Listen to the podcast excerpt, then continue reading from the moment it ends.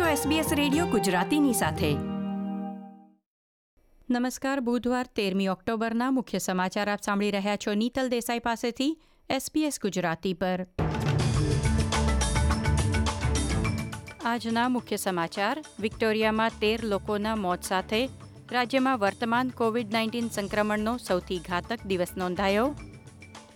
ઓસ્ટ્રેલિયાની સરહદો ખુલ્યા બાદ ટેમ્પરરી વિઝા ધારકો દેશ છોડશે તો વિશેષ મંજૂરી વિના પરત ફરી શકશે નહીં. ક્રિકેટ ઓસ્ટ્રેલિયાના સચિવે રાજ્યની સંસ્થાઓના દબાણ હેઠળ રાજીનામું આપ્યું.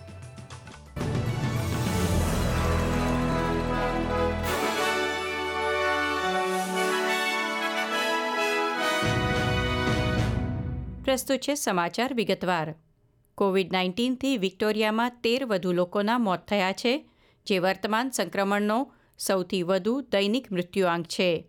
છેલ્લા ચોવીસ કલાકમાં રાજ્યમાં પંદરસો ઇકોતેર નવા સ્થાનિક ચેપ પણ નોંધાયા છે.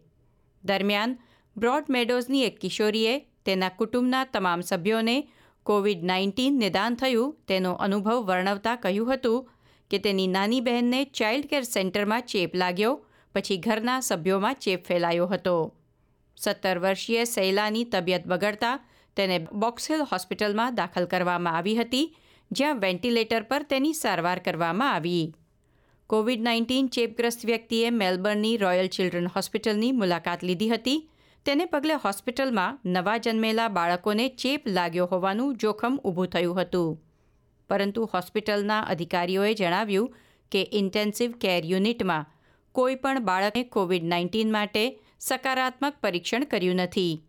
હોસ્પિટલના બટરફ્લાય વોર્ડમાં ઓગણત્રીસ નવજાત શિશુઓ વાયરસના સંપર્કમાં આવ્યા હોવાની સંભાવના હતી, જેમાંના બે બાળકોને ક્લોઝ કોન્ટેક્ટ્સ માનવામાં આવ્યા હતા. હોસ્પિટલનું કહેવું છે કે સ્ટાફને પણ અલગ રાખવાની જરૂર નથી, કારણ કે તમામ કર્મચારીઓએ બંને રસી લઈ લીધી છે અને તેમણે સંપૂર્ણ રક્ષણાત્મક સાધનો પહેર્યા હતા. હોસ્પિટલના ચીફ એક્ઝિક્યુટિવ બર્નડેટ મેકડોનલ્ડનું કહેવું છે કે તમામ મુલાકાતી માતા પિતા અને સંભાળ રાખનારો માટે રેપિડ એન્ટીજન ટેસ્ટ આ અઠવાડિયાના અંત સુધીમાં શરૂ કરવામાં આવશે.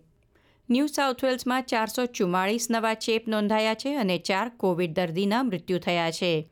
રાજ્યમાં નિયંત્રણો ઉઠાવી લેવામાં આવ્યા પછી ગઈકાલે ત્રણસો સાહીઠ નવા ચેપ નોંધાયા હતા. તેમાં આજે વધારો થયો છે. પ્રીમિયર ડોમિનિક પેરોટેએ જણાવ્યું હતું કે નવી છૂટની નવા ચેપ પર થયેલી અસર જાણતા થોડા દિવસ લાગશે. દરમિયાન રાજ્ય એંશી ટકા રસીકરણના લક્ષ્ય પર નિર્ધારિત સમય કરતાં વહેલું પહોંચી જશે. તેથી આવતીકાલે પ્રીમિયર આરોગ્ય અધિકારીઓ સાથે બેઠક યોજી આગામી દિવસોમાં વધુ નિયંત્રણો ઉઠાવવાની યોજના તૈયાર કરવાના છે. સામે નોર્ધન ટેરેટરીના કેટલાક આદિવાસી સમુદાયોમાં પ્રથમ રસી લેનાર લોકોની સંખ્યા માત્ર દસ ટકા છે. ટેરેટરીના એકાવન સમુદાયોમાંથી તેત્રીસ સમુદાયોમાં રસીકરણ ખૂબ ધીમું છે. મુખ્યમંત્રી માઇકલ ગનરે આદિજાતિના લોકોને અનુરોધ કર્યો છે કે ડેલ્ટા વાયરસ પ્રદેશમાં પગપેસારો કરે. તે અગાઉ સૌ પોતાના અને સમાજના રક્ષણ માટે વહેલી તકે રસી લઈ લે. નવેમ્બર મહિના સુધીમાં એંશી ટકા રસીકરણનું લક્ષ્યાંક નક્કી કરાયું છે, પરંતુ ધીમા રસીકરણને પગલે ટેરેટરીની સરહદો ખોલવામાં વિલંબ થવાની શક્યતા છે. ઓસ્ટ્રેલિયાની કેન્દ્ર સરકાર આગામી મહિનાથી આંતરરાષ્ટ્રીય સરહદો ખોલવા જઈ રહી છે. જે અંતર્ગત દેશના નાગરિકો તથા પર્મનન્ટ રેઝિડન્ટ્સને વિદેશ પ્રવાસ તથા સાત દિવસ હોમ ક્વોરન્ટીનની શરત સાથે દેશમાં પરત ફરવાની મંજૂરી પ્રાપ્ત થશે. પરંતુ ટેમ્પરરી વિઝા ધારકો તેમના પરિવારજનોને વિદેશ જઈને મળી શકે તથા ઓસ્ટ્રેલિયા પરત આવી શકે તેમ લાગતું નથી. ઓસ્ટ્રેલિયાના એક પોઈન્ટ છ મિલિયન ટેમ્પરરી વિઝા ધારકો જો ઓસ્ટ્રેલિયા છોડશે તો તેઓ મંજૂરી વિના પરત ફરી નહીં શકે. ઉલ્લેખનીય છે કે ઓસ્ટ્રેલિયામાં રસીના બંને ડોઝ મેળવી લેનાર લોકોની સંખ્યા એંશી ટકા સુધી પહોંચશે ત્યારે ફેઝ સી યોજના અંતર્ગત વિદેશ પ્રવાસને મંજૂરી મળશે. જો કે તેમાં ફક્ત ઓસ્ટ્રેલિયાના નાગરિકો અને પર્મનન્ટ રેઝિડન્સનો જ સમાવેશ કરવામાં આવ્યો છે. આગામી મહિને ગ્લાસ્ગોમાં યોજાનાર સંયુક્ત રાષ્ટ્રની બેઠક અગાઉ ઓસ્ટ્રેલિયાના આબોહવા લક્ષ્યો નિર્ધારિત કરવા કેન્દ્રીય પ્રધાનમંડળની એક બેઠક આજે યોજાઈ છે.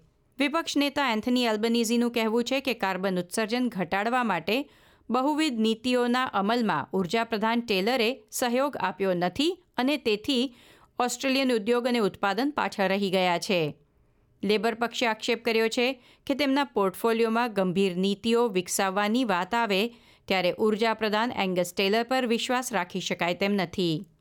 દરમિયાન બે હજાર ત્રીસથી શૂન્ય કાર્બન ઉત્સર્જન માટે કાયદો પસાર કરનાર ટાઝમેનિયા પ્રથમ ઓસ્ટ્રેલિયન અધિકાર ક્ષેત્ર બનશે.